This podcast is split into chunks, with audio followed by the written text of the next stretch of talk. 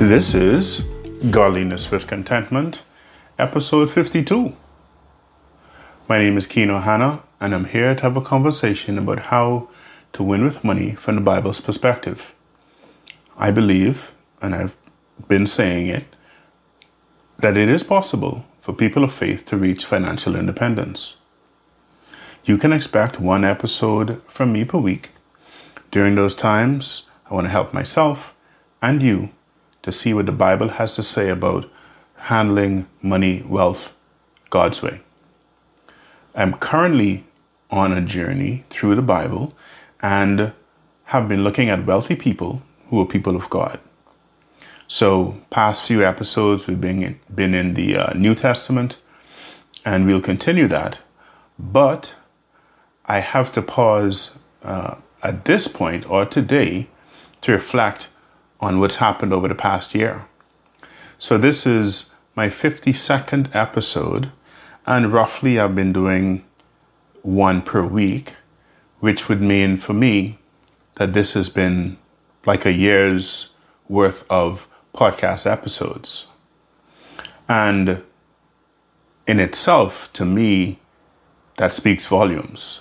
Not about who I am, no, but about the God that I serve that He has allowed me to do this 52 times, that He's given me the strength to do this 52 times, and that He's given me the passion to do this 52 times, where the passion to help people, the passion to remind myself about where I need to be and what I need to be doing. And so I am totally grateful to God for each of these 52 and a year, right? A year's worth of constantly coming week after week, sometimes not when I'm supposed to do it, but getting it done. There's some consistency there. There's a lot more I need to grow and change, but God has been good. So, one of the things I want to talk about today, and this is going to be a brief uh, episode, at least I think so, is the fact that sometimes we need to take a look back, right? So I'm, I'm talking about 52 episodes, the past year, God's kept me, and the things that I've learned over that past year. So sometimes we need to take a pause to reflect. And so I want to encourage you guys to pay attention because I think these things are key for us. We need to pause to reflect. And I think then we need to take a look upwards, right? Always remember where our strength comes from that it comes from God. And then we need to be able to look ahead, right? Now, I know, you know, tomorrow's not promised. In fact, the next minute is not promised either.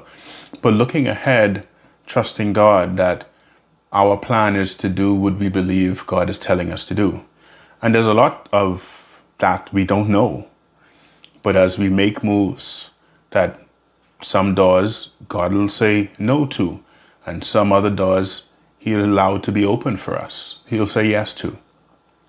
So these are some of the things that I've personally been learning and talking about over the past months and the past year, but making sure that I keep aligning myself or realigning myself really, right? Because go off track quite a bit, realigning myself with what I believe the scriptures are saying to me and um, trying to understand that more and more.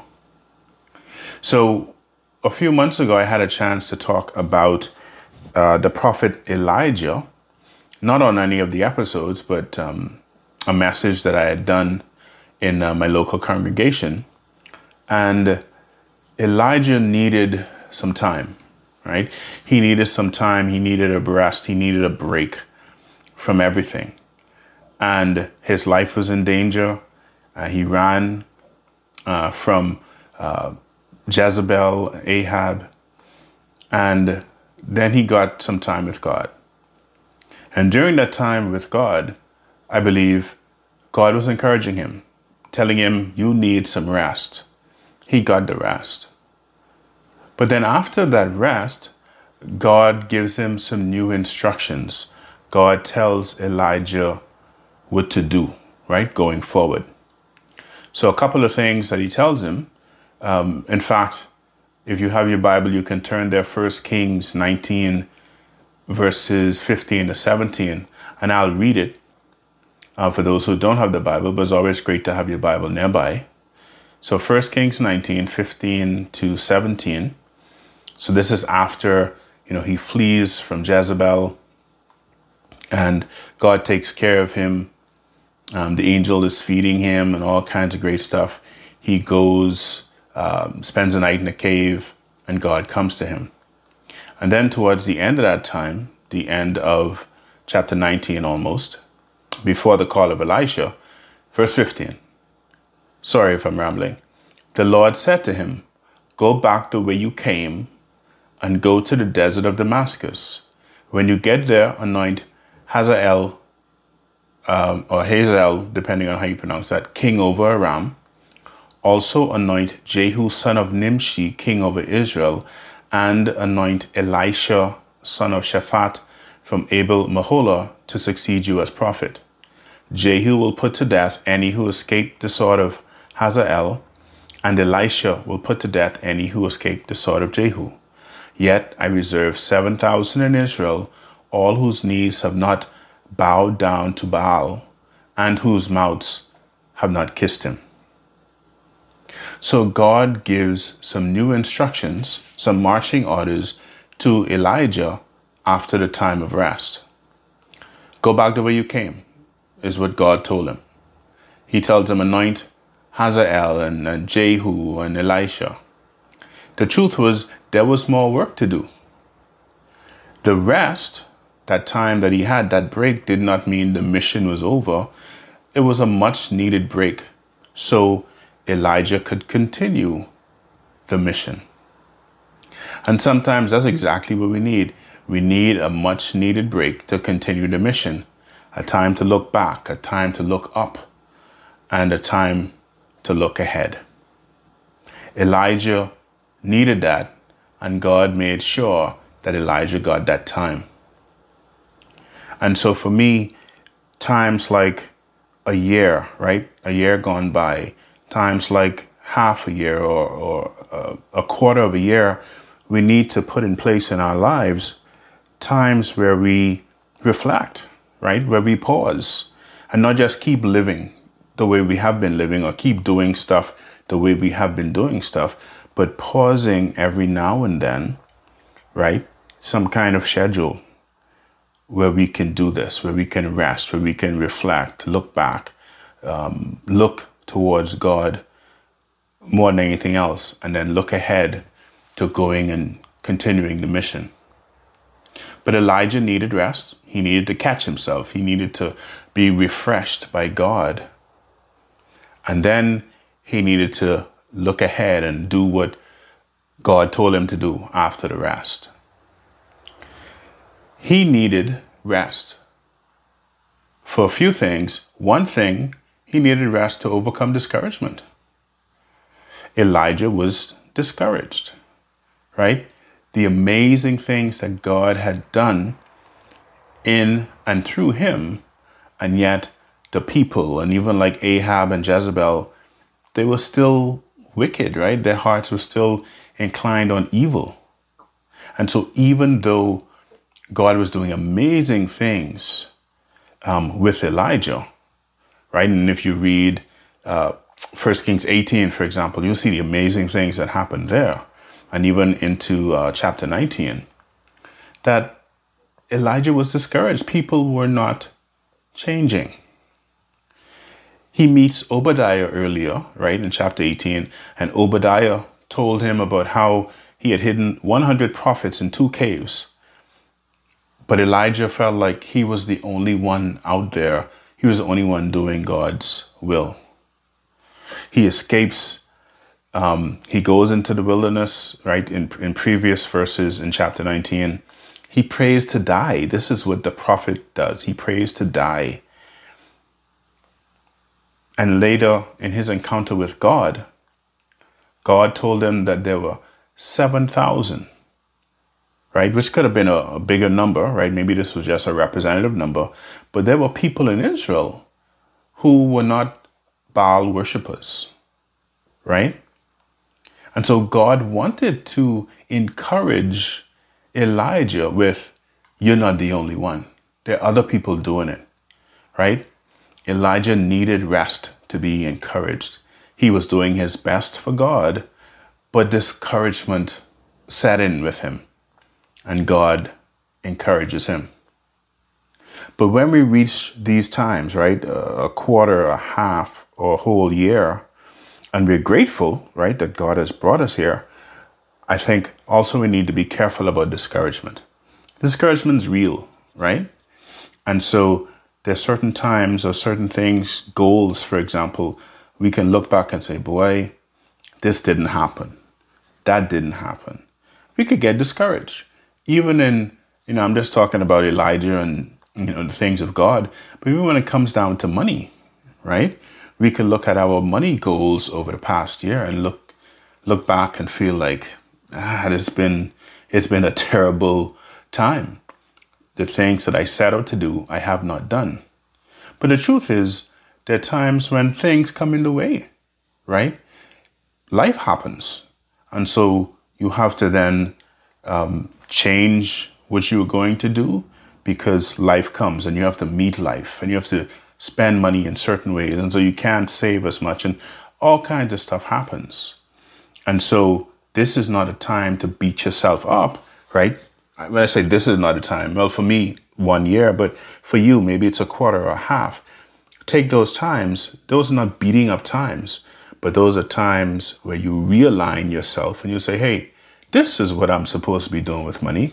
I know that it didn't work out, or perhaps it did work out, right? Why am I thinking about discouragement? Maybe you are super encouraged that it did work out, but there's a time to realign, reassess, and then go forward. So, but at this point, I want to tell you some stuff that didn't happen last year, but over many years in my life, things that I had wrong about money, right? There were tons of them. In fact, I think almost everything. My mindset was just totally wrong about money. You know, I've been a Christian for a number of years, um, like 30 years, right? So it's a very long time. And I think during that time, one of the things I think I got right was I gave my contribution, right? I gave my tithe. It was, you know, um, more than a tenth. You know, I always shot to do that, whether I was single or married. My wife and I, at this point, um, you know, been married for going on 23 years. We have always given more than that, right? So I would think that's one of the things I've done right. But some people may come and say, well, Kino, what about this and that?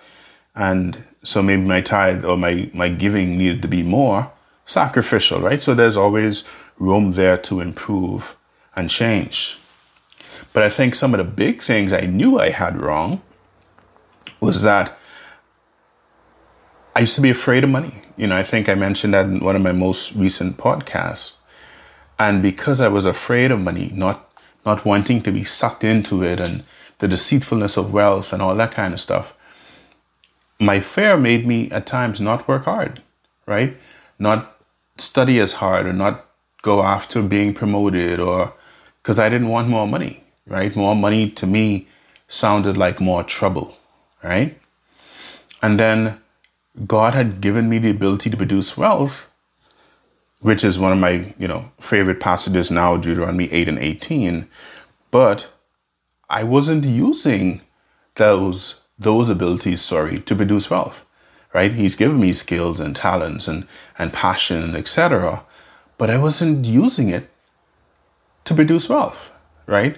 In some cases, I was just sitting on my hands, right? Which is unfortunate. I mean, thank God that's not the case now, and I'm going after learning how to use what He's given me more and more. I think another area was that I was in debt, but I didn't care much about getting out of debt, right? So these are some of the things that I had wrong about money because I didn't, I wasn't working hard. I wasn't using my, my skills to produce wealth. I was in debt. I wasn't really trying to get out of it, right? That was just a bad state that I was in. I had a don't care attitude about money. And then I wasn't saving for, for my children, right? I didn't have uh, an emergency fund, or we didn't have an emergency fund.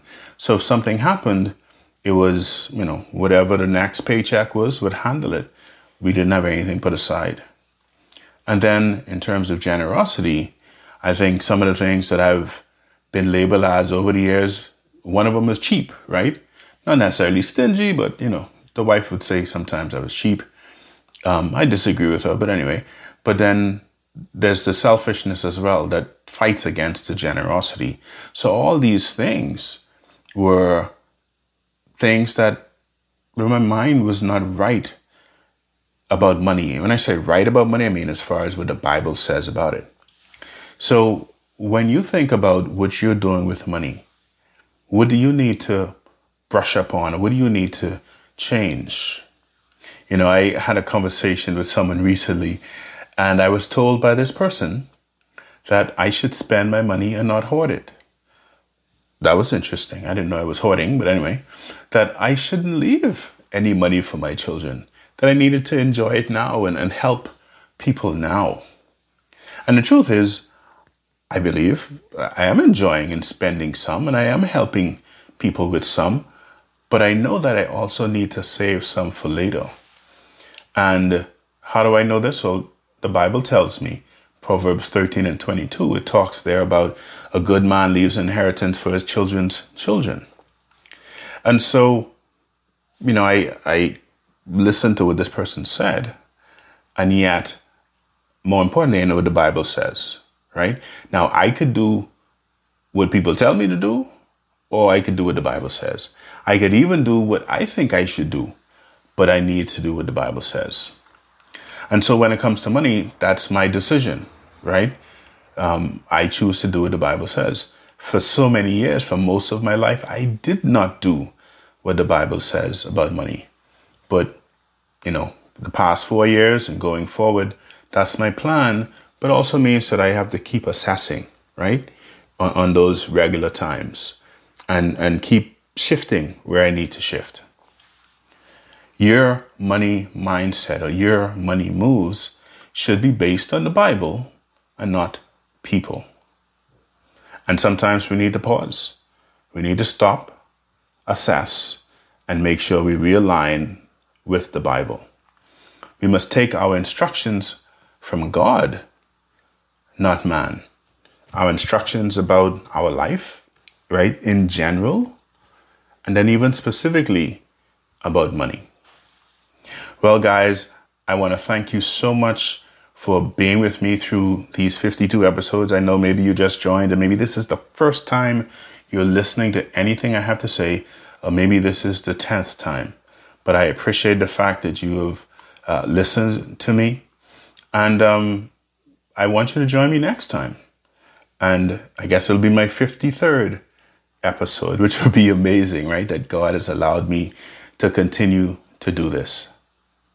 But this is all I have for you today.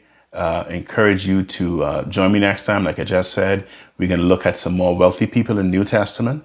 I just wanted to pause today to reflect, right, and, and get our our brain wheels moving, so to speak but also invite your friends and family to listen to the podcast. Tell them search for godliness with contentment wherever they listen to podcasts. This is Keno Hanna signing off saying, check you later.